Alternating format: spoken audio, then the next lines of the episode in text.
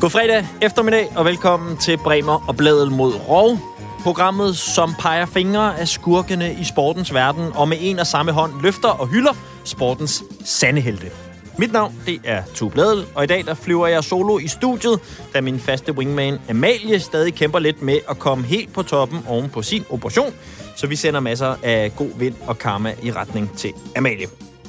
Og så vender vi os mod en historie, som jeg ved, at Amalie vil mors over og forhåbentlig også nogle af jer, der lytter med. Nemlig historien om den danske fodboldlegende Brian Laudrup, som jo igennem de seneste syv år ellers har valgt at bruge sin legendestatus på at overbevise os alle sammen om, at vi skal bruge en masse penge på betting. Men nu er det slut, fordi fra 2021, så skal Brian Laudrup ikke længere være reklamesøjle for bettingselskabet Unibet, som han jo ellers har været i en lang årrække. Det bekræfter begge parter over for Avisen BT i ugen, der er gået. Brian Laudrup, han kommenterer jo ellers til daglig også fodbold for Discovery Networks, hvor han blandt andet er medkommentator på landskampe. Men nu lyder meldingen altså fra øh, begge parter, at vi i fællesskab har taget en beslutning om at stoppe vores flotte samarbejde og give hinanden muligheden for at gå nye veje med andre projekter. Og så kommer der også mit yndlingscitat i pressemeddelelsen. Jeg vil gerne understrege, det er for Brian Laudrup det her, at en meget vigtig del af samarbejdet har handlet om at opfordre til at spille med omtanke – og gøre opmærksom på de initiativer og værktøjer til at sikre sunde spillevaner, som Unibet jo er førende på, lyder det altså fra øh, Brian Laudrup. Og på den måde, så nærmer han sig jo altså nærmest Xboxeren Patrick Nielsen, som jo har forsøgt at overbevise os alle sammen om, at han meldte sig ind i den her rockergruppe Satudara på grund af deres antiracistiske holdninger. Det var det, der drev værket. Og ligeledes ved vi altså nu så, at det var ikke pengene, som Unibet kunne betale Brian Laudrup. Det var derimod, at de hele tiden prøvede at fremme det, de kalder for sunde spilvaner. Det er dejligt at få slået det på plads. Derudover så kan jeg øvrigt lige øh, tilføje, at tilbage i januar, der fortalte en ekspert i øh, markedsføring til øh, bladet Journalisten.dk, altså at det var i strid med loven, at Laudrup er både landsholdskommentator og frontfigur for bettingreklamer. Det afviste både bettingvirksomheden og Brian Laudrup dengang. Nu kommer det store spørgsmål så, fordi når Brian Laudrup ikke længere skal prøve at overtale os til at bruge penge på betting, hvad skal han så bruge sin tid på? Kunne det være et center for ludomani, når nu at han går så meget op i, at vi skal have sunde spilvaner? Eller måske en gratis fodboldskole for landets udsatte børn? Det vides ikke helt endnu. Men de første tegn, der er kommet fra Laudrup-lejren, trækker i en lidt anden retning. Jeg har prøvet at se på det. Fordi for et par uger siden, tidligere her i oktober måned, der skrev han på Instagram, det sociale medie, vi kan næsten ikke vente med at fejre offentliggørelsen af vores nye familieprojekt med jer alle. Hold øje for mere. Siden da har øh, familien Laudrup, især Brian Laudrup, øh, klanen så oprettet en selvstændig Instagram-profil, der har navnet Laudrup LTD, hvor man har lavet et opslag med teksten kommer snart, og så er der et dansk og et skotsk flag, og så er der noget, noget vand eller noget flot væske, lidt som sådan en... Det kunne være sådan en Backstreet Boys musikvideo med nogle dråber, der bliver sprøjtet op i, i vejret. Øh, meget æstetisk flot øh, på videoen. Øh, og så er der også lagt øh, det her øh, sådan stykke højspændte musik indover, som I lige kan lytte med til det her.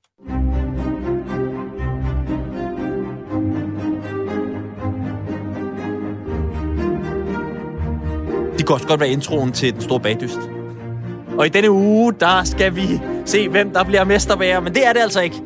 Det er derimod uh, Laudrup-familiens, uh, Brian Laudrup-familiens, altså hymne, som de har lagt ud til det her firma, vi ikke ved, hvad skal handle om endnu. Det vi ved, det er, at i firmaet, der står Brian Laudrup, og så er hans børn, Rasmine Laudrup og Nikolaj Laudrup, opført som direktør for firmaet. Og så er det oprettet, oprettet under en erhvervskode øh, i Skotland i øvrigt, øh, hvor at øh, Brian Laudrup har spillet i det meste af sin professionelle karriere, og har en kæmpe øh, legendestatus også der, så derfor øh, er det øh, også i Skotland, at firmaet har hjemme. Og det er så under en kode, som har en lang talrække. Og hvis man går ind og kigger under den kode og ser, hvad er det så for en branche, så kigger man lidt og siger, åh, velgørenhedsbranchen. Nej, det er det ikke. Det er derimod branchen for salg af vin, øl, spiritus og andre alkoholiske drikke. Så alt tyder altså på, at fodboldlegenden går fra gambling til spiritus. Mangler han bare cigaretter, våbensalg og hårstoffer, så er der altså fuld plade hos EM-helten. Vi følger med i spænding for at se, hvad det skal blive til for Brian Laudrup og familien i deres nye virksomhed. Må ikke der kommer nyt inden alt for længe.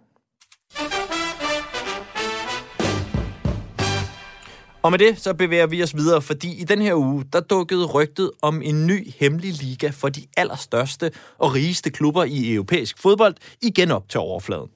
Det skete, da FC Barcelonas øh, snart forhåndværende præsident, José Bartomeu, han trak sig i ugen på et pressemøde, for der lavede han lidt af et mic drop. Inden han rejste sig og smuttede fra det hele og tog sit tøj, så nåede han lige at sige, at han på vegne af klubben har sagt ja til at deltage i en europæisk superliga, der skal erstatte Champions League. Og det fik også her på programmet til at tænke over, hvordan europæisk klubfodbold egentlig kommer til at se ud, hvis man for eksempel spoler tiden 30 år frem. Og hvis tingene de så udvikler sig i den retning, som storklubberne her iblandt øh, FC Barcelona, de ønsker sig. Det er nemlig langt fra første gang, at fodbolden allerstørste klubber, de taler om det her med løsrivelse og om at danne en form for superliga, hvor kun de største og rigeste har adgang. Så i går, der tog jeg en snak med sportsjournalist fra Politiken, Jeppe Lausen Brock, som også tidligere har afdækket football leagues og storklubbernes forsøg på at skabe den her øh, lukkede liga. Og som det allerførste, så bad jeg ham om at tage fanbrillerne på, kigge ind i krystalkuglen, og så komme med sit bud på et worst case scenario for europæisk klubfodbold 30 år uden i fremtiden, som han ser det. Ja, altså den her europæiske Superliga, som, som Bartomeu omtalte, øh, skulle være en erstatning for Champions League, som du også nævnte. Men om 30 år, der har vi formentlig bare en europæisk Superliga, så de nationale ligaer, nu siger jeg formentlig, men i den her leg i hvert fald, ja. formentlig, så har vi europæiske ligaer, og, øh, hvor de nationale ligaer er de er nok ikke ikke eksisterende, men de er stærkt decimeret i og med, at i hvert fald de 16 største europæiske klubber har samlet sig i en liga, hvor de møder hinanden på kryds og tværs. De har måske også skabt en anden division, hvor de næststørste 16 klubber møder hinanden på kryds og tværs. De har samlet alle verdens bedste fodboldspillere, så der ikke rigtig er lige så meget kvalitet tilbage til resten. De spiller ikke alle deres kampe på deres traditionelle hjemmebaner. De har sådan lidt mere en franchise-tankegang og spiller hjemmekampe i Kina og i Indien og i USA og i Mellemøsten, øh, eller de i hvert fald de olierige arabiske lande. Og det betyder jo også, at vi så er efterladt for eksempel i Danmark og også resterne i England med et øh, ringere lokalt produkt, fordi vi ikke på samme måde øh, har adgang til, til en lige så spændende øh, fodboldstruktur. Og noget andet, du, du siger, øh, du siger, hvor er klubfodbolden om 30 år? Det er jo også værd at, øh, at, at tænke over, om der overhovedet findes landsholdsfodbold om 30 år. For noget af det, de her store klubber også ofte har været meget træt af, det er det der med at få spillere væk. Altså, der er risiko for skader, og de bliver slidte, og det er jo klubberne, der betaler deres løn, så hvad mm. skal de overhovedet med landsholdet? Ja, man kan jo ikke tjene penge på dem, så længe de fløjter rundt i en landsholdslejr. Det kan man ikke. Man kan selvfølgelig altid argumentere for, at måske kan det øge en værdi og sådan lidt. Men hvis klubberne helt selv skulle vælge, så var det da kun Juventus, der rådede over Ronaldo. Så, så måske er der slet ikke landsholdsfodbold om 30 år. Det er, det er den slags ting, vi ser ind i. Og hvis vi så prøver at kigge ind i at være fan af en fodboldklub i den virkelighed her, øh, hvad kunne man så forestille sig? Hvad indebærer det? Er det, er det et liv, der alene foregår i sofaen? nej, nej, altså du kan sige, hvis, med den her model, så øh, hvis du vil være øh, engageret fan, så øh, skal du også være globetrotter øh, til den her tid. Du skal Europa rundt. Øh, det kan måske endda være, at vi har inkluderet de største brasilianske hold. Måske kan vi begynde at tænke det så internationalt. Så du skal egentlig rejse verden rundt, hvis du har lyst til at følge dit hold tæt. Øh, og det har alle nok ikke råd til. Øh, I hvert fald lige nu, så tyder det på, at flypriserne kommer til at stige efter coronaen. Det kan det selvfølgelig være, de, det kan være, de, de røget ned igen øh, om 30 år. Men øh, så det bliver jo ikke ret sandsynligt, at man kan følge dem hele tiden, medmindre du er sheik eller ja, millionær øh, i det hele taget. Og derfor så vil det også ændre øh, fanoplevelsen, og du vil, du vil simpelthen ganske enkelt kunne, skulle følge dit hold mere på afstand, hvis du overhovedet er interesseret i at følge dit hold mere. og hvad siger det om fanbaserne, som de er, øh, eller som de vil, vil, vil være på det tidspunkt? Fordi der er jo allerede øh, det her fænomen, man taler om i alt europæisk øh, topfodbold. Jeg, for mig er det især tydeligt den engelske øh, Premier League, øh, hvor at øh, store øh, dele af fanbasen for eksempel ligger i Asien nu, og det er også der, hvor mange af pengene øh, ligger. Ja, altså, jeg har jo for en fem år siden været på Emirates og så den her turistfodbold, som jeg synes, det var. Stadionoplevelsen i en, jeg tror, det var en hverdagskamp mod Leicester, før Leicester var gode. Det var måske heller ikke så sexet. Øh, måske var det ikke den kamp, man havde lyst til at investere i, hvis man var lokal. Men det var et meget internationalt publikum, og det dræber jo stemningen. Mm. Altså, det, det er man jo nødt til at sige, fordi... Hvordan oplevede du det? Jamen, der var simpelthen bare ikke... Øh, altså, øh, jeg ville 100 gange hellere være til et derby i Danmark. Ikke bare Brøndby FCK, men også øh, OB AGF, eller... Ja, måske ikke FC Nordsjælland Lyngby, men, men altså... Øh, der var simpelthen mere stemning på øh, i sådan nogle helt almindelige danske derbyer, end der var i den kamp, hvor jeg måske havde forventet, sådan at jeg skulle det var, jeg tror, det må have været min første Premier League-kamp. Jeg troede måske, jeg skulle over og opleve sådan den der engelske fodboldkultur. Men den har jeg oplevet meget mere på Loftus Road, hvor jeg har set, øh, hvor jeg har set øh, Queen's Park Rangers spille, for eksempel. Det var meget mere ægte og stemningsfyldt og lyd og vokalt. Øhm, så. så hvad? Så det var mere nogle pænt opdragede skandinaver og nogle artige øh, japanere, der sad og, og, og klappede lidt, når ja, det var klart, fik Det var helt klart sådan, jeg oplevede det. Masser af asiatiske tilskuere og, og fra andre europæiske lande end, øh, end England. Og hvis man er klub i det her scenarie, ja. og man har et ønske om at... Øh, jo, som det jo er nu, hvor mange af dem jo er drevet af investorer og give et godt afkast til sine investorer og dermed tjene nogle penge. Er der så nogen fare ved at smide lokalpublikum? Det vil jeg i hvert fald øh, til, til min, jeg skal til at sige dødsdag, jeg er forhåbentlig ikke død om 30 år, men øh, jeg vil indtil det modsatte bevist stå fast på, at ja, du kan ikke bare smide dit lokalpublikum. Øh, og, og det vil man jo gøre i sådan et scenarie her øh, langt hen ad vejen, tror jeg i hvert fald. Fordi for en Liverpool-fan er det da meget sjovere at møde Everton end Juventus. Med mindre Juventus er en Champions League-final. Altså, det, og desuden, hvor sjovt er det at se Liverpool-Juventus to gange om året, i stedet for den sjældne gang, hvor man trækker dem i øh, Champions League. Altså, jeg tror, man skal passe på med at gøre det usædvanlige normalt. Mm. For så er det øh, ikke lige så fedt og attraktivt mere.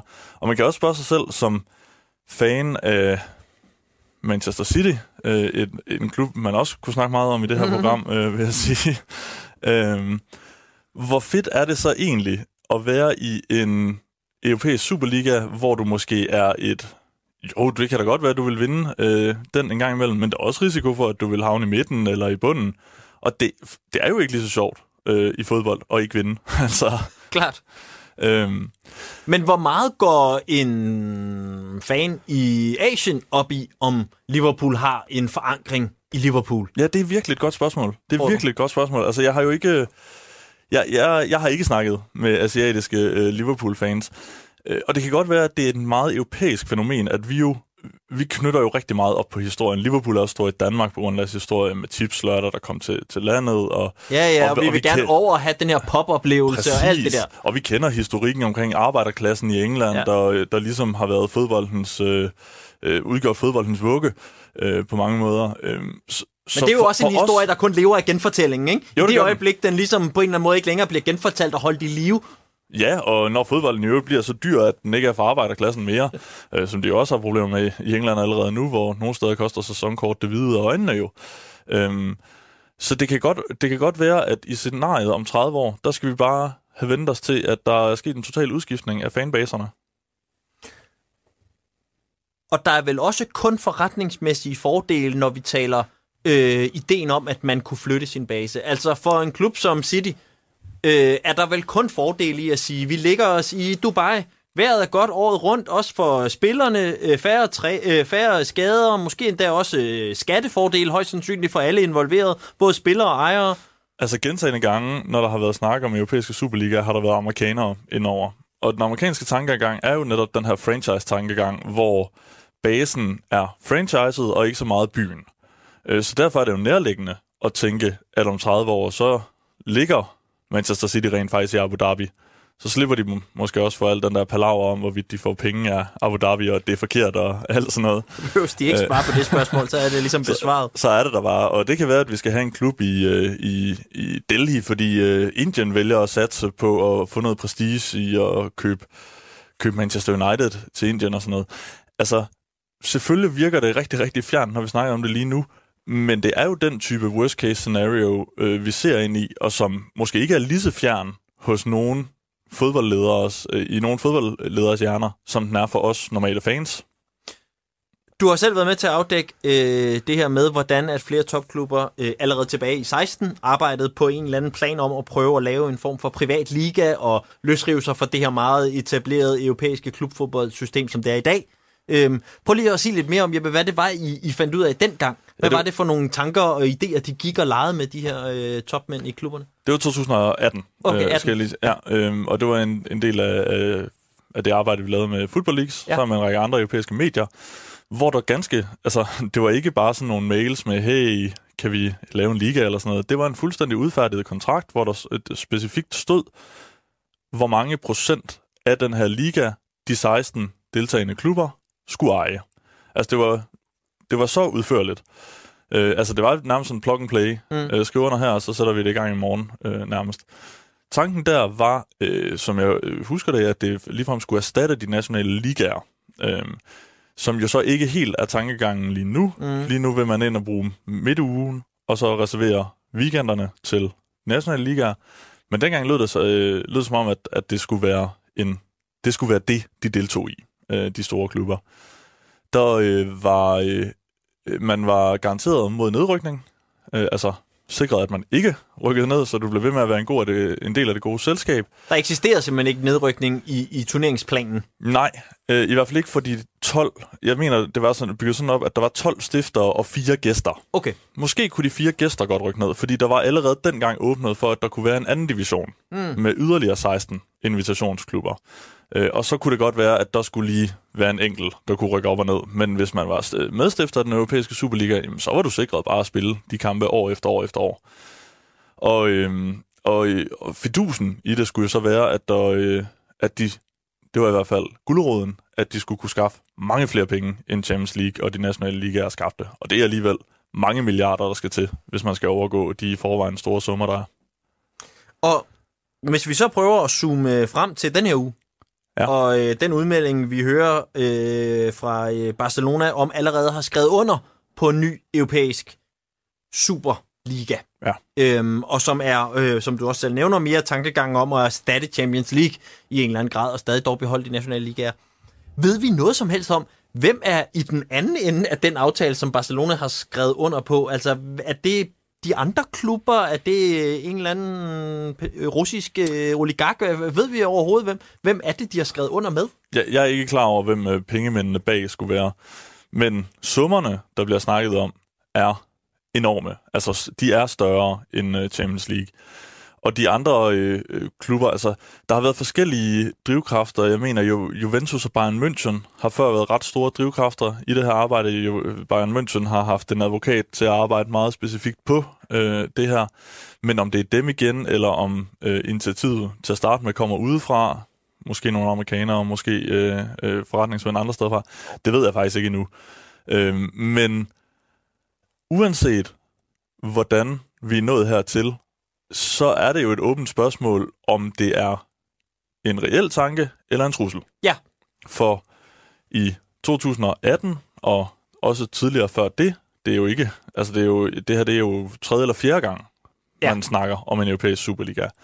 Og de andre gange tror jeg nok, at man set udefra må, være nået frem, må nå frem til konklusionen, at det var en trussel. Det handlede om, at de store klubber var træt af, at øh, de ikke var sikret at være med i Champions League, øh, og det kan godt være, at for en fan, der er uforudsigeligheden i fodbold øh, smuk, Mm. men for en forretningsmand, der er det forfærdeligt. Ja. altså fodbolden er jo et øh, super fæsent forretningsområde, hvis du egentlig bare gerne vil have penge hele tiden, fordi det ligesom afhænger af sportslige resultater. Og der lagde man jo pres på UEFA for at sikre, at de største klubber øh, fik lettere adgang til, øh, til Champions League. Man har før snakket om, at man gerne ville have, at man nærmest kunne få pladser på merit, altså på din historik, Ja. øh, ganske enkelt.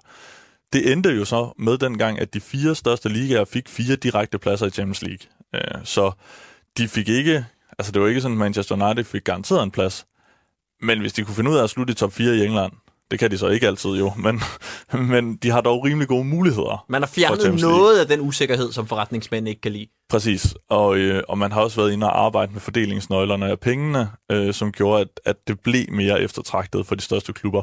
Så, så der vil man, der, der vil jeg sige set udefra, at klubberne fik nok deres vilje med at true øh, med den europæiske Superliga.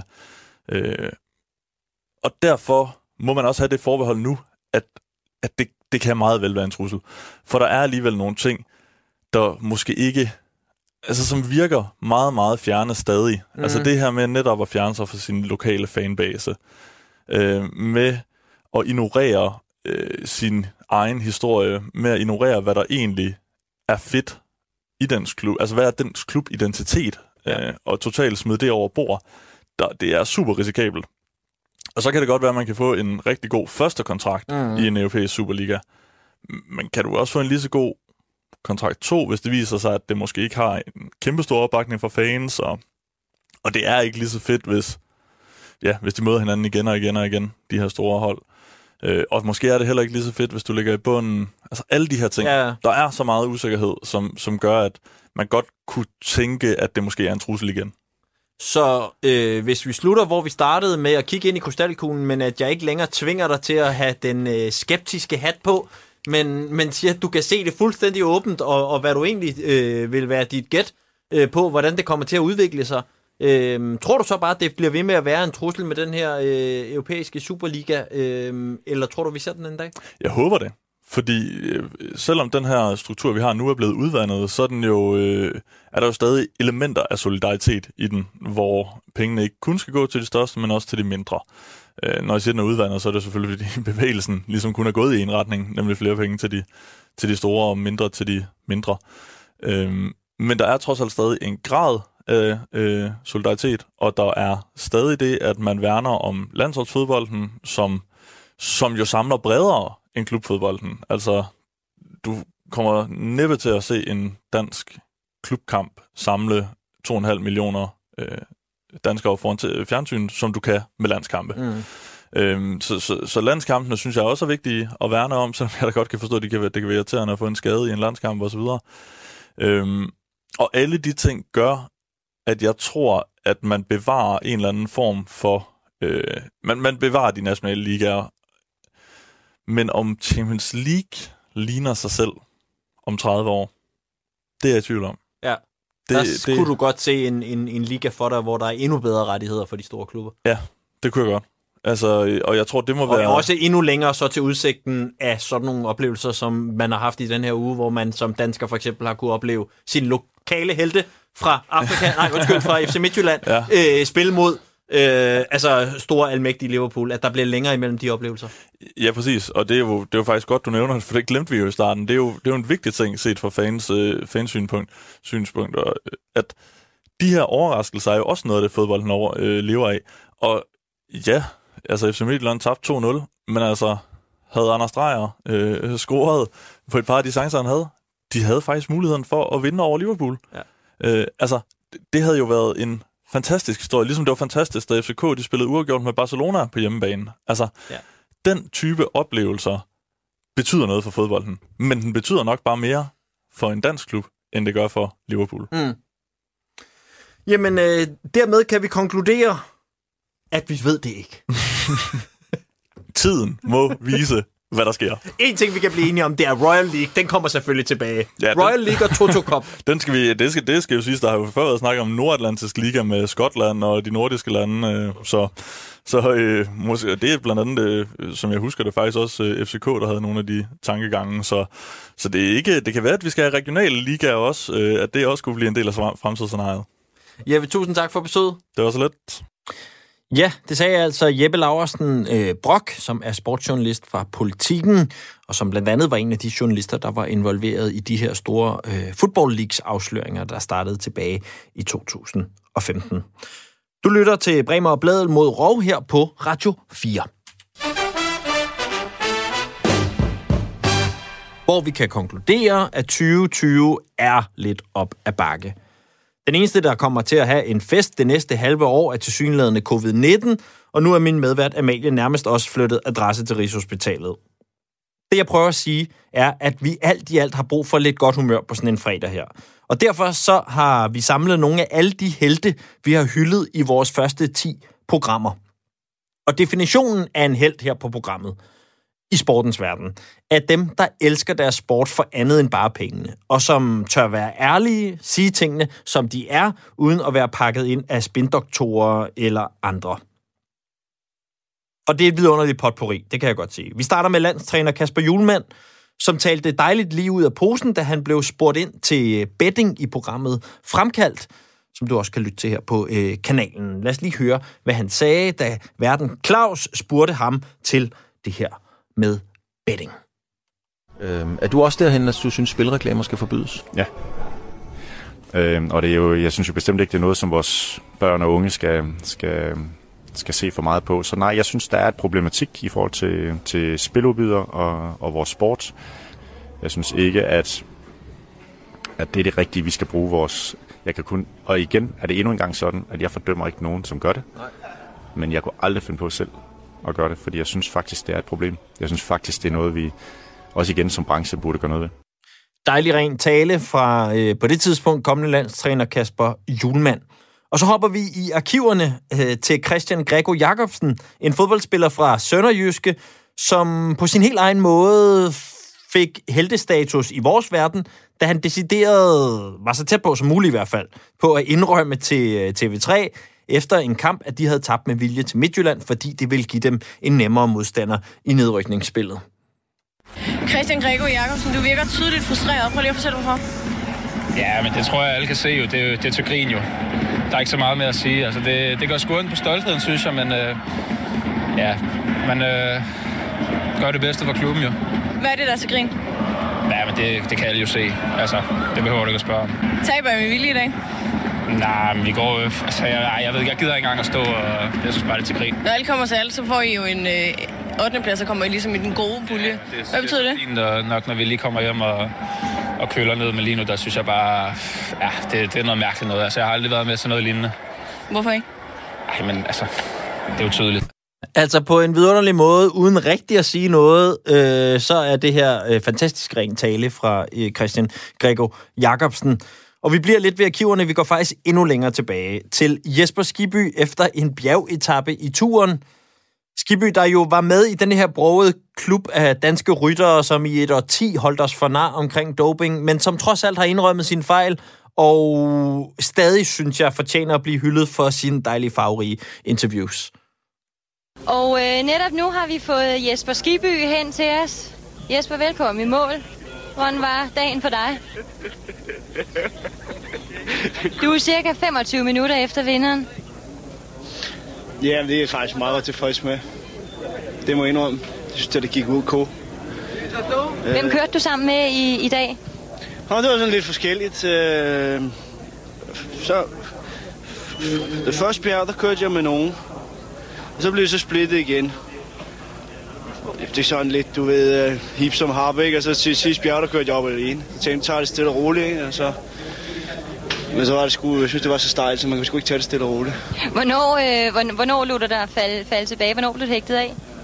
Det gjorde sgu med det samme. Der var, der var ikke så meget pjat. De gjorde det med det samme, de røvhuller jo. Hvordan har benene det til i morgen? Øh, lige nu, der kunne jeg så godt tage dem af og smide dem ud, altså. Så nu vil jeg lægge mig over i bussen, eller hvad det er, vi har her. Har du hørt, øh, at Hamburg har styrtet to gange på vej ned fra Tourmalet? Pis. Det er noget pis. Noget pis, pis, pis. Andet er der ikke at sige til det. Nej, jeg er kraftbar med. God tur igen i morgen. Ja tak. Jesper Skibby, når han på en eller anden måde øh, både er aller værst og allerbedst. Øh, og vi bliver lidt i øh, cykelsportens verden, øh, og vi bliver også lidt ved det der med at på en eller anden måde stå ved et nederlag og, øh, og tabe med stil. For en af dem, som vi på programmet synes magter det, det er cykelrytter Cecilie Utrup. Her er øh, for eksempel hendes første reaktion efter, hun blev nummer tre øh, til øh, La Course i øh, 2019. Hold nu op. hvor kørte de flot i dag. Ej, vi havde to mænd i udbrud, og Elise, hun er bare... Ej, hvor kører de stærkt, mand. Altså, de kører så fucking stærkt. Hun kunne godt lave en klub med øh, Skiby, hvor de blev enige om, at alle de andre røvhuller, de kører øh, alt for stærkt. Og øh, vi bliver øh, i samme øh, boldgade, fordi det der med at sige tingene, som de er, det er åbenbart noget, der øh, ligger meget godt til cykelsporten. Fordi her har vi så øh, sportsdirektør Brian Holm, som i turen for et par år siden rullede sig rigtig godt ud, da han skulle kommentere på den kolumbianske rytter Katana, der øh, formåede at lade sin konkurrent stikke fra ham, fordi han havde travlt med at tage imod en vandflaske. Må man bande på tv? Sikke en klog. Altså, jeg har sjældent set sådan en torsk før. Det er noget af det dummeste, jeg nogensinde har set, så jeg håber, at sportsdirektøren har gennemtævet ham med en cykelpumpe, da de kommer til hotellet. En af de gamle, tunge, gammeldags fodpumper. Der skulle han have nogen over nakken, så han kan lære det. Det var ikke køn. Ja tak, øh, Brian Holm. Og så ud på øh, tilskuerpladserne, fordi vi må ikke glemme, at der selvfølgelig også er masser af helte ude på sidelinjerne, som uge efter uge støtter op ikke kun om topsport, og har dem, der ikke måske har råd til at betale, øh, hvad det nu koster at gå ind og dyrke øh, sport på, allerste, øh, på allerøverste hylde, men også for eksempel hylder divisionsbold, som der blev spillet her i landet. Og en af dem, der var i fokus på et par uger siden, for et par uger siden, det var superfanen af FC Sydvest, Elvis, som øh, vores kollega over på DR fangede til en form for verdens korteste portrætinterview. Ken, hvad, hvad laver du udover, øh, udover til fodbold? Jamen altså, jeg, jeg tjener ude på Rudbøl Grænsekro, øh, og, så, øh, og så spiller jeg noget rollespil sammen med nogle kammerater. Øh, og øh, så, jamen, altså, så tager jeg ud til fester og, og stripper, fordi folk de vil jo gerne se den her kop. Selvfølgelig. Hvem vil ikke det? hvis, øh, hvis nu Sydvest går ind og vinder, kan vi så forvente en, øh, en fejring som en tjener øh, eller som en stripper? Åh, oh, ved du hvad, det, det kommer an på, hvordan jeg lever mig ind i kampen i dag, så, øh, så det finder vi ud af. Og så slutter vi vores Tour de Force blandt helte øh, i den rørende kategori. En legende, som excellerer i det, han gør aller, allerbedst, måske for aller sidste gang.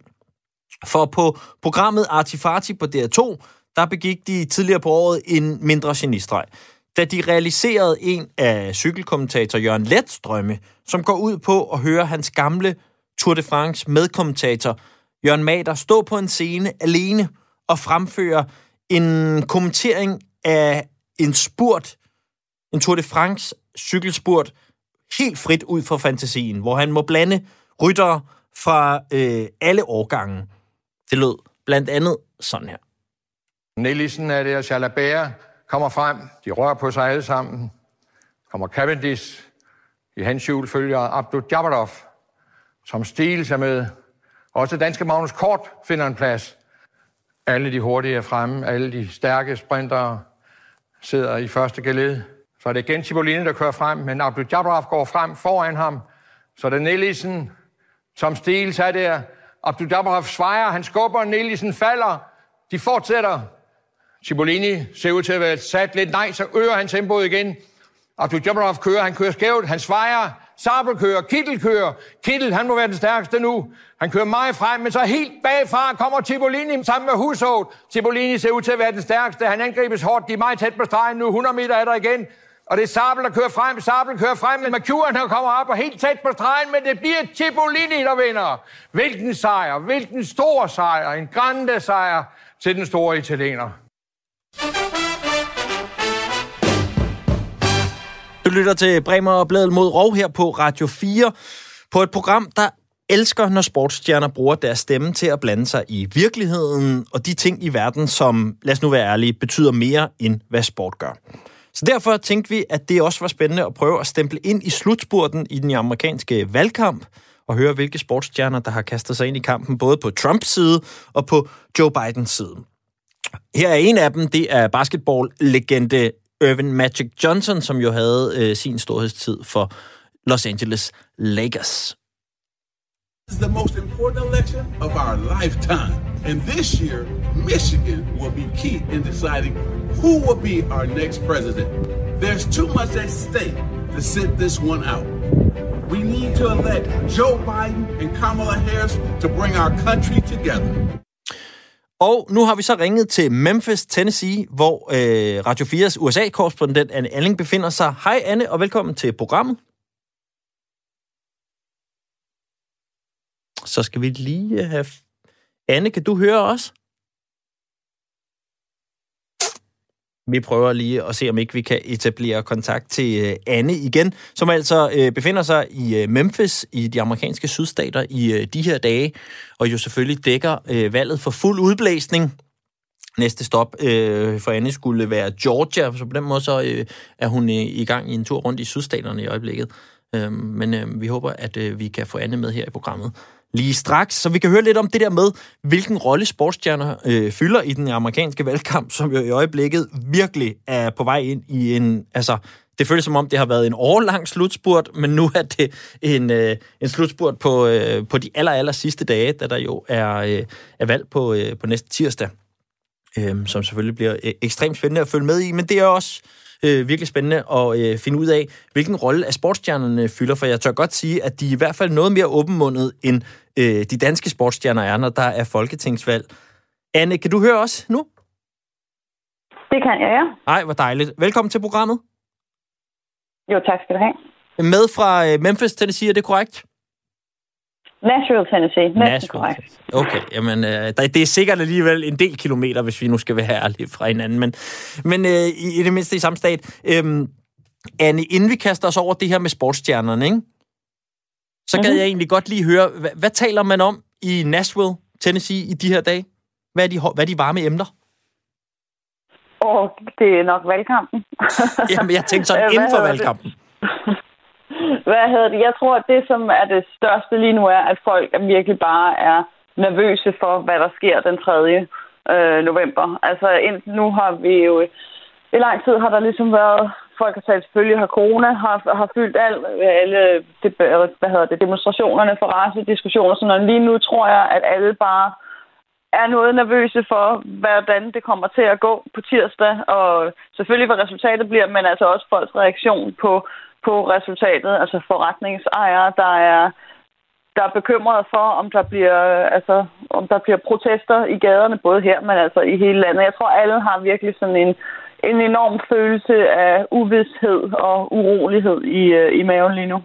Så den der øh, snak om, at folk øh, skulle være bange for, hvad nogen, også måske øh, så især nogle af de her bevæbnede øh, grupper kunne finde på, det er altså ikke sådan en BT-frygt-artikel, som er skrabt ud af et par enkelte amerikanere. Det, det er en reel ting, som, som mange taler om. Ja, det er det. Altså, jeg bor lige ved siden af noget, der hedder sådan en Army Navy Store, hvor de sælger ja, gamle, brugte militæruniformer og sådan noget, men også sælger ammunition.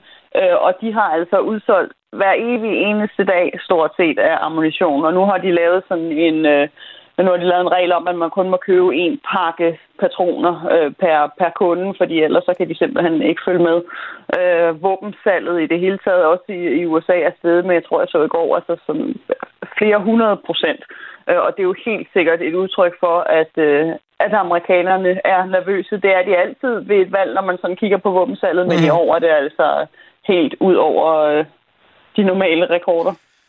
Vildt, vildt, vildt, Anne. Det øh, er vi selvfølgelig øh, også øh, ekstremt spændt på at, at, at følge de næste par dage, men hvis vi lige skal prøve at kaste os så over det her med sportsstjernerne, øhm, ja. så vender vi blikket mod nogle af de der atleter, der har øh, kastet sig ind i valgkampen. Og senest, øh, noget af det vi har registreret her på redaktionen i hvert fald, det er nogle af de her atleter inden for den her kampsportsgren, Mixed Martial Arts, som i høj grad har kastet sig ind i øh, kampagnen for Trumps øh, side. Øh, blandt andet ført an af ham her, UFC-chefen øh, Dana White, som er en af de mest fremtrædende øh, ledere i, i sportsgrenen. Vi kan lige høre et klip med ham først. Øh, det skulle gerne komme med. Ja. Her. Hey everyone, I'm Dana White, the president of the UFC. The upcoming election is a fight for the future of our country.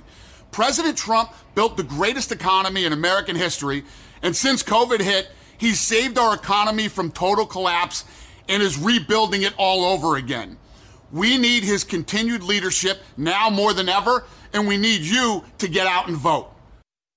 Ja, Anne, hvor, hvor almindeligt er det her? Altså en, en, en sportsfigur, der jo altså ikke bare sådan bliver spurgt til sin holdning, men decideret har kastet sig ind i kampagnen.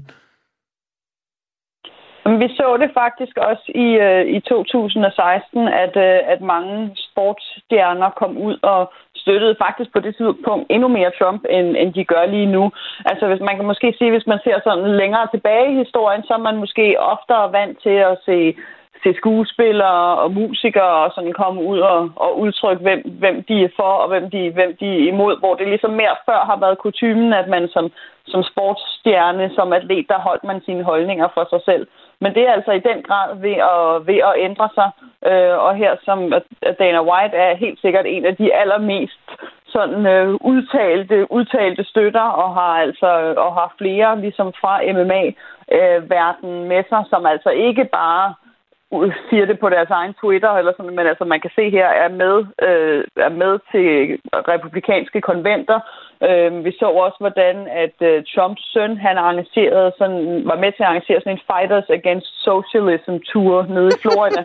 hvor der altså var en masse MMA-fighters, og så øh, Trump Jr., som kørte i en, øh, en bus, var, var malet med ja, deres slogan og alt muligt. Så kørte de rundt i, i Florida og opildnede folk til at til at stemme på, på Trump. Så det er altså noget, vi ser nu, hvor at sportsstjernerne på, på begge sider altså virkelig kommer ud og er mere udtalte i deres politiske holdning, hvor de før måske bare koncentrerede sig om at være sportsstjerner. Og jeg går ikke ud fra, at der var nogen MMA-kæmpere, der kæmpede for socialismens vegne. Nej, nej, det gjorde, det gjorde de ikke. Altså noget af det, som, som virkelig var, og grunden til, at den var nede i Florida, de havde blandt andet øh, George Mass, hvad hedder han, Masvidal, Nasvidal, sorry, hvis jeg ikke helt er sikker på det. Men en af, hvad hedder det, MMA-stjernerne, som er en, øh, han er oprindelig fra Cuba, øh, og noget af det, vi ser nede i Florida, det er faktisk også noget, jeg har dækket, er, at rigtig mange øh, latinamerikanske øh, amerikanere i Florida, især dem, der har kubansk øh, baggrund, de er altså virkelig bakker op om Trump i en meget, meget højere grad end sådan generelt latinoer gør, blandt andet fordi, at de har frygt for socialismen og kommunismens indmarsch i, øh, i USA. Og Florida er jo helt vildt vigtig for, for Trump at vinde, så, så derfor så vil jeg altså virkelig gå til den på denne her lange bustur hele vejen øh, gennem, øh, gennem Florida. Det er sjovt, du lige nævner øh, George Masvidal, fordi vi har øh, også et klip med ham, øhm, og øh, det kan vi lige nappe her. Now, I'm a professional athlete and I've been one for most of my life, so I've always seen things through a sports lens. That makes Donald Trump our head coach. And before the global pandemic, we were winning Super Bowls. And when you're winning Super Bowls, you don't fire the coach. You don't, doesn't matter if you don't like the plays he runs, the players he puts on the field, or what he says on Twitter. You sure as hell don't replace him for another coach that's been in the business for 47 years at every level and never won a fucking game. Ja, altså hele USA's coach får han gjort uh, Trump til herinde. Mm-hmm. Ja, og altså han taler jo om den her gode økonomi, og det er også noget, som, som Daniel White øh, virkelig lægger vægt på, altså at det ligesom økonomien, som er ud over at øh, bekæmpe socialisme og kommunisme, så er der altså virkelig økonomien, som er et argument, at det kørte derud af i USA, i hvert fald indtil coronaepidemien, og, og det vil det blive ved med at gøre, hvis man vælger Trump. Ja, man mangler bare, altså det der kan jo blive et, et endnu større stunt, når de bare får nogle russere overtalt til at importere nogle russiske øh, kæmpere, der kæmper på socialismens side, og så er der bare en stor turnering. Øh, men, men, men, men jeg kunne godt tænke mig at høre, fordi at, øh, Anne, det der med, at herfra, set fra øh, Danmarks øh, synsvinkel, så virker det jo tit som om, at sportsstjerner og skuespillere at det er mest på den demokratiske side. Det er der, det er mest funky at øh, stille sig over i den skyttegrav, hvis man er øh, enten sportsstjerne eller, eller skuespiller. Øh, nu hører jeg synes, det er interessant med nogle af de her, der så øh, stempler ind i Trump-lejren. Nu er de her sportsgrene jo nogle relativt små sportsgrene i Danmark. Hvor store stjerner er de her George Masvidal og øh, Dana White i USA? Det er en kæmpe, øh, kæmpe sportsgren, men taler jo også lige præcis, som du siger, altså til et særligt særligt publikum. Øh, det, det er måske lidt nogen, uden at jeg skal være for, for fordomsfuld, øh, nogle andre former for andre amerikanere måske, som ser MMA, end det er, som ser NBA for eksempel. Øh, så det er jo også, altså, og der kan man se for eksempel med, med NBA, øh, der er det jo altså, der er de i højere grad øh, sportsstjerner, som er ude og udtrykke støtte for Joe Biden. Altså LeBron James er måske en af de allerstørste, som, øh, som virkelig han har startet sådan en hel organisation, hvor han kæmper imod vælgerundertrykkelse, og han er fuldstændig bondkammerat med, med Obama og laver alle mulige projekter med ham. Øh, og der ser vi altså, at, at, at på, på den side, selvom det måske er mærkeligt at kalde det sider, men altså, der virkelig er mange sportsstjerner også, som, øh, som støtter op om, øh, om Joe Biden. Og vi har set i løbet af de sidste, øhm, ja, sidste så fire år, hvordan at sportsstjerner, altså både i, øh, i NBA og også NFL, altså virkelig er ude og, og og vise kulør og tage afstand fra, fra racediskrimination, for eksempel. Vi så, hvordan at de her NFL-spillere nægtede at, at gå på banen øh, på, grund af, på grund af et skyderi op i øh, Wisconsin, hvor en sort mand blev dræbt. Så der. Altså virkelig, vi ser på begge sider, at der, at der bliver der bliver vist, at de tager fanen frem. Og jeg fandt faktisk lige inden vi startede, at der lavet selvfølgelig en meningsmåling om, hvad vælgerne synes om det. Mm. Øhm, og det har faktisk også ændret sig, at normalt så ville amerikanerne helst have, at sportsstjernerne de holdt sig til at spille sport. Men nu er det faktisk 60 procent af amerikanerne, som synes, det er fint, at at man som sportsstjerne går ud og udtrykker sin politiske holdning. Det er dog flere demokrater, der synes, det er okay, end det er republikanere. Det er kun 40 procent af republikanerne, som synes om det. Øh, og det er noget, jeg tit hører for eksempel i forhold til hele Kaepernick-sagen. Der er der altså virkelig mange republikanske vælgere, som synes, at det var ikke i orden, og det, det, de holdninger skulle han hold, have holdt for sig selv. Noget, som Trump jo også var enig om. Han var ude og kalde Kaepernick for Sons of Bitches i 2017. Øhm, så, så det er også noget selvfølgelig, som gør, at, øh, at sportsfansene, de, at det kan ligesom også påvirke dem, og hvorvidt de kan lide stjernen eller ej. Ja, ham her, Kaepernick, som jo altså var øh, NFL-spiller og, og øh, nægtede, og, eller som knælede og nægtede at, at stå oprejst under en, en nationalsang. I forbindelse med hele den her Black Lives Matter-bevægelse, Anne, som jeg også synes, som noget af det sidste, jeg godt gad at høre om, for det er noget af det, vi har talt meget om her på programmet, nemlig nogle af alle de der NBA-stjerner, både på kvinde- og herresiden, der væltede ud med alle mulige demonstrationer, og som du siger, nægtede at spille kampe, og altså gik med i, i rallies på gaden og, omkring Black Lives Matter-bevægelsen, og brugte det som løftestang til ligesom at sige, hvor vigtigt det var at stemme. Er det nu blevet sådan lidt trumlet af corona og alt muligt andet, øh, øh, eller er det stadig en stor faktor, øh, hele Black Lives Matter i, i valgkampen? Det er helt sikkert stadig en, en kæmpe stor faktor. Øh, måske, altså mest vil jeg måske sige på, på venstrefløjen. Jeg har lige, øh, hvad hedder det, jeg har talt i den her uge med førstegangsvælgere, altså amerikanske unge, øhm, som også var i amerikanske stemmer her til formiddag, hvis man har lyst til at høre det. Øhm, men hvad hedder det, der var det især hos de demokratiske unge, eller de mere venstreorienterede unge. Altså når jeg talte med dem, så var det virkelig altså hele racediskussionen, som betød allermest for dem i forhold til, hvor de satte deres kryds. I 2018 så vi, at det, var, at det mere var for eksempel våbenlovgivningen, efter der havde været en række skoleskyderier. Men i år er det altså virkelig hele den her racediskussion, der betyder noget. Og jeg kan se her, både i Nashville, hvor jeg er, men rundt i hele landet generelt, at folk, der sådan har Biden og Harris-skilte ude øh, i forhaven, har det altså tit stående lige ved siden af et Black Lives Matter-skilt. Øh, det er ligesom to ting, som er, som er smeltet lidt sammen, øh, og, og helt klart har en, har en kæmpe betydning. Og også gør på, på højrefløjen, denne her urolighed, utryghed ved altså demonstrationer, altså riots i, i gaderne, som jo gør, at rigtig mange højrevælgere stemmer på Trump, fordi de vil have lov og orden mere, end de vil have alle de her øh, til tider voldelige demonstrationer, som kom i kølvandet af, af de her nationale protester. Så selvom at det ja, et par måneder siden nu, og nærmest føles som flere år siden, fordi alting herover det, ja. det går lidt stærkt. Så, så det er helt sikkert noget, som, øh, som stadig har en kæmpe betydning. Anne, tusind tak, fordi du var med her i programmet. Velbekomme. Og rigtig god arbejdsløst. Øh, du øh, kommer jo, helt sikkert til at skulle smøge ærmerne yderligere op øh, de næste par dage. Anne Alling, som jo altså er USA-korrespondent her på øh, kanalen, og også vært på programmet Amerikanske Stemmer, som jeg absolut kan anbefale, at du giver et lyt.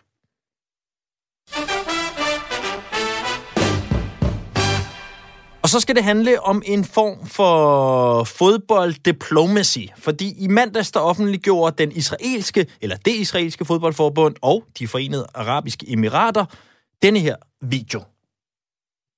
خطوة جديدة لبناء جسور العلاقات الرياضية المتينة اتفاقية هي الأولى من نوعها يسر رابطة المحترفين الإماراتية أن تعلن Budskabet i videoen er, at de to ligaer nu er en form for venskabsligaer og skal forsøge at lave en række samarbejder. Det er altså helt nye toner i Mellemøsten, hvor Israel traditionelt set har haft øh, rimelig svært ved at finde venner både i den politiske og sportslige skolegård i omegnen. Og med det, velkommen til øh, dig, Oscar Rothstein. Mange tak. Udlandsjournalist på øh, netavisen Zetland, og som jeg allerede i sidste uge spåede, vi ville komme til at tale mere med her i programmet, og det er jo dejligt selv at kunne være med til at sådan opfylde sin egen profeti. Øhm, Oscar, øh, altså Israel og øh, de arabiske emirater i et samarbejde, er, er vi et skridt tættere på world peace med den her udmelding? Øhm, nej, det ved, det ved jeg ikke, om vi, er, om vi er. Vi er stadig i et rimelig tidligt stadie, men det er en signifikant udvikling, og det skal jo ses i en helt konkret øh, kontekst, nemlig at øh, tilbage i midten af august, der underskrev øh, Israel og de forenede arabiske emirater, som du netop siger traditionelt er, står på hver deres side af Mellemøstens dominerende konfliktlinjer, en, øh, en fredsaftale. De normaliserede deres diplomatiske relationer, som det, som det sådan hedder i diplomatlingo. Øh, og siden har vi set en, øh, en række eksempler på, øh, på, på det mellemøstlige fodbolddiplomati, øh, når, det er, når det er allermest sukkersødt. Øh, altså den her aftale mellem ligaerne øh, er, er egentlig det, det seneste og, og, og, og det mest markante. Men inden da, der, øh, ja, der kan man nævne, at øh, Beitar Jerusalem, en stor israelsk klub, de øh, efter sine skulle være i forhandlinger med, med en, øhm, øh, med en, øh, en investor fra, øh, fra Emiraterne. Al Ain, en stor klub fra de forenede arabiske emirater, har indgået en, øh, en venskabsaftale med Maccabi Haifa. Dia Sabah, eller Dia Sabir, som er en israelsk landsholdsspiller, er skiftet til en klub i de forenede arabiske emirater. Det er første gang, at der er en israelsk spiller i den emiratiske liga. Øh, Hapoel Beersheva skal spille en træningskamp mod Al i Dubai. Øhm, og, øh, og der er vist et par eksempler til, og de, de peger altså alle sammen tilbage på, på den her øh, fredsaftale, som landene underskrev i august.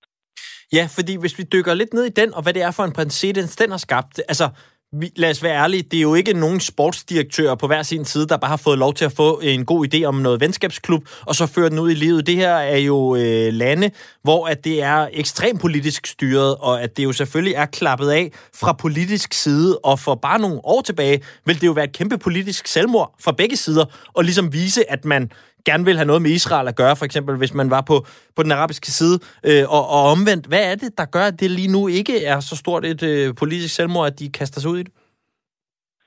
Jamen, altså, USA spiller en stor rolle. USA har, øh, en, øh, har gode relationer til både Israel og til de forenede arabiske emirater, har, har ligesom faciliteret forhandlingerne og presset på for en aftale.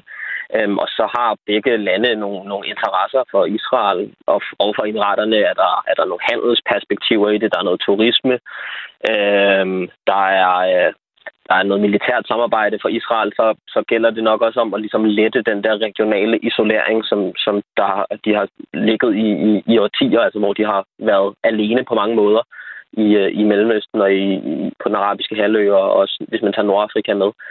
Øhm, så, så, så der er ligesom sket en helt konkret realpolitisk udvikling. Øhm, et magtskifte i Emiraterne har gjort en forskel. Øh, Netanyahu, Israels præsident, er, øh, er en pragmatiker.